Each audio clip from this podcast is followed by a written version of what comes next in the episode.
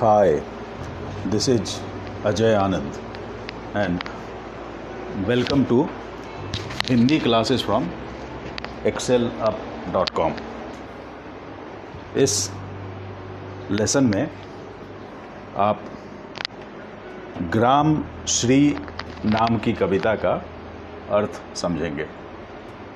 और यह कविता सुमित्रा नंदन पंत ने लिखी है।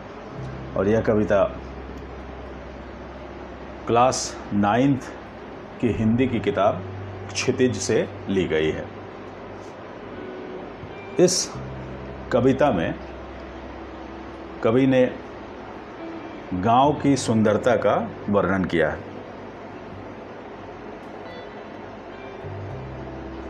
गाँव का माहौल शहर के माहौल से बिल्कुल अलग होता है।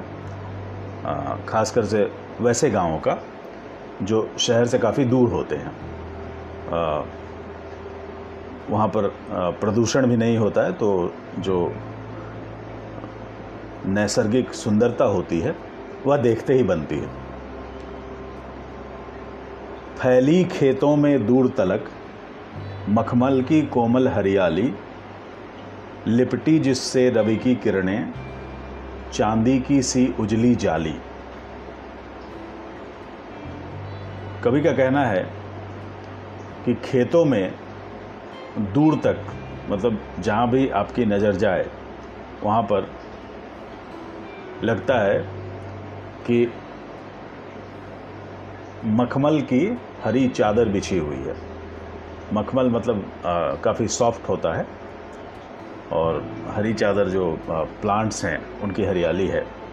लिपटी जिससे रवि की किरणें चांदी की सी उजली जाली। रवि मतलब सूरज।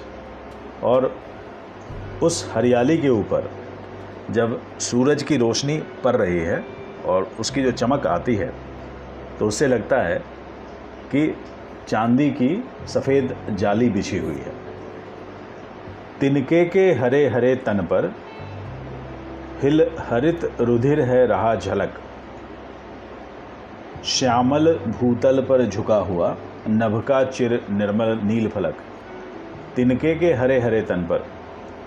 जब हवा चलती है तो जो तिनके हैं वो लगता है कि उनके ऊपर हरे रंग के कपड़े जो हैं, वो झलक रहे हैं। रुधिर मतलब कपड़ा होता है।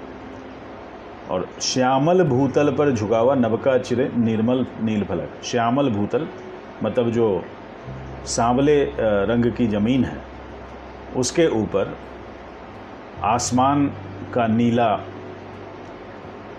आ, जो फलक है या होराइजन जो है वो झुका हुआ है ज़मीन के ऊपर। रोमांचित सी लगती वसुधा आई जो गेहूँ में बाली अरहर सनई की सोने की किंकिनियाँ हैं शोभाशाली। अब वसुधा यानी धरती वो रोमांचित लग रही खुश हो रही है जब जौ में और गेहूँ में बालियाँ आ चुकी हैं। और अरहर और सनई, अरहर दाल होती है और सनई एक फ़सल होती है जिससे फाइबर निकाले जाते हैं। और उनके जब प्लांट पक गए हैं तो वो भी सुनहरे रंग के लग रहे हैं। और ऐसा लग रहा है कि वो धरती के ऊपर करधनी का काम कर रहे हैं। यानी कमरबंद की तरह, वो आभूषण की तरह लग रहे हैं। उड़ती भीनी तैलाक्त गंध, फूली सरसों पीली पीली। अब सरसों के जो पीले पीले फूल निकल गए हैं, उससे भीनी भीनी खुशबू आ रही है, तेल जैसी खुशबू आ रही है, सरसों के तेल वाली खुशबू आ रही है। लो हरित धरासी झाँक रही, नीलम की कली तीसी नीली। और तीसी के जो नीले नीले फूल हैं, वो लग रहा है जैसे नीलम की अंगूठियाँ लगी हुई हैं, नीलम की कलियाँ लगी हुई नीलम एक जवाहरात होता है, जो नीले कलर का होता है। रंग रंग के फूलों में रिलमिल, हंस रही सखियाँ मटर खड़ी, मखमली पेटियों सी लटकी, छीमियाँ छिपाए बीज लड़ी।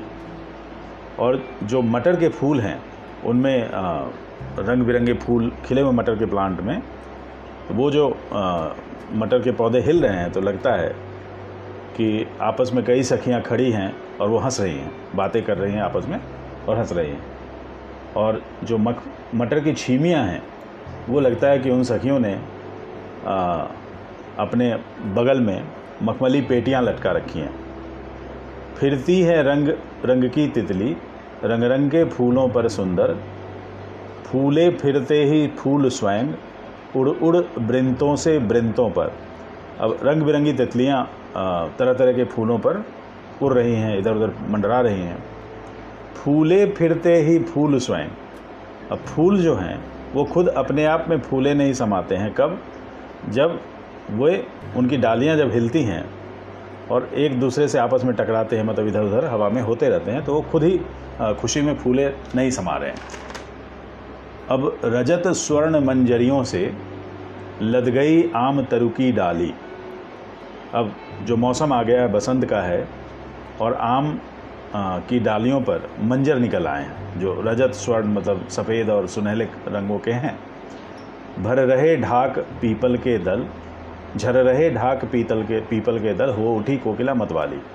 और अब पीपल और बाकी कुछ अन्य पेड़ों के जो की पत्तियाँ हैं वो झरने लगी हैं, पतझर उनमें आ गया है। और पूरा बसंत का माहौल हो चुका तो उससे कोयल बिल्कुल मतवाली हो गई है और अपना गाना गा रही है। महके कटहल मुकुलित जामुन, जंगल में झरबेरी झूली। अब कटहल के पेड़ से महक आ रही है कटहल की। जामुन की कलियाँ निकल गई उसकी महक आ रही है। जंगल में झरबेरी झूली झरबेरी का जो पेड़ है वो फल से पूरा लद गया है तो झरबेरी झूल रही है। फूले आड़ू नींबू दारिम गो, आलू गोभी बैगन मूली और इसी तरह और कई जो पेड़ पौधे हैं उनमें फूल निकल आए पीले पीले अमरूदों में अब लाल लाल चित्तियाँ पड़ी पक गए सुनहरे मधुर बेर अवली से तरु की डाल जड़ी। अब जो अमरूद जो पीले पीले हैं, उनमें लाल लाल चितियाँ पड़ने लगी हैं मतलब अमरूद पकने लगे हैं। बेर भी पक कर के सुनहरे रंगों के हो गए हैं। और अवली यानी आंवला जो है, आंवले के पेड़ पर भी फल आ गए हैं। लहलह पालक, महमह धनिया, लौकी और सेम फली फैली। पालक लहलहा रहे हैं, धनिया की महक आ रही है। और लौकी और सेम में भी फल निकल रहे हैं। मखमली टमाटर हुए लाल, मिर्चों की बड़ी हरी थैली। अब टमाटर जो हैं बिल्कुल लाल हो चुके हैं और मिर्चों की थैलियाँ बड़ी होती जा रही हैं। मतलब मिर्च के जो पौधे हैं, उनमें बहुत सारी मिर्ची लग चुकी हरी हरी थैलियों की तरह लटकी हुई हैं। बालू के सांपों से अंकित, गंगा की सतरंगी रेती, सुंदर लगती सरपट छाई तट पर तरबूजों की खेती। अब गंगा की जो रेती है, जो किनारा है जहाँ रेत ही रेत है, बालू ही है, उस पर हवा के चलने से इस तरह लाइनें बनी हुई हैं, जैसे लगता है कि वहाँ पर सांप बिल्कुल एक कतार में जा रहे हैं। और उसके किनारे पर जो तरबूज की एक कतार में जो खेती है, वो बड़ी सुंदर लग रही है।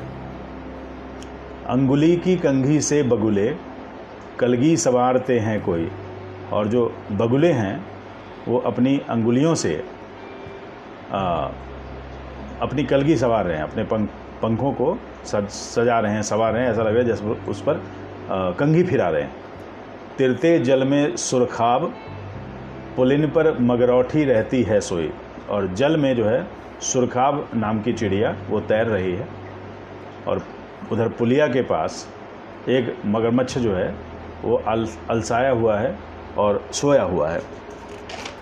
हसमुख हरियाली हिम आतप, सुख से अलसाए सोए, भीगी अंधियाली में निशिकी, तारक स्वप्नों में से खोए। अब सुबह हो चुकी है, काफ़ी देर हो चुकी है सुबह हुए।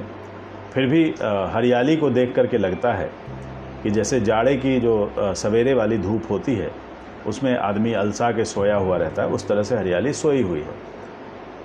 और उसको देखकर ऐसा लगता है कि रात में जो उसने तारों के सपने देखे थे, अभी भी उन्हीं सपनों में खोई हुई है। मरकत डिब्बे सा खुला ग्राम, जिस पर नीलभ नभ आच्छादन। मरकत एक जवाहरात होता है अब मरकत डिब्बे का मतलब है जेवर जवाहरात का डब्बा।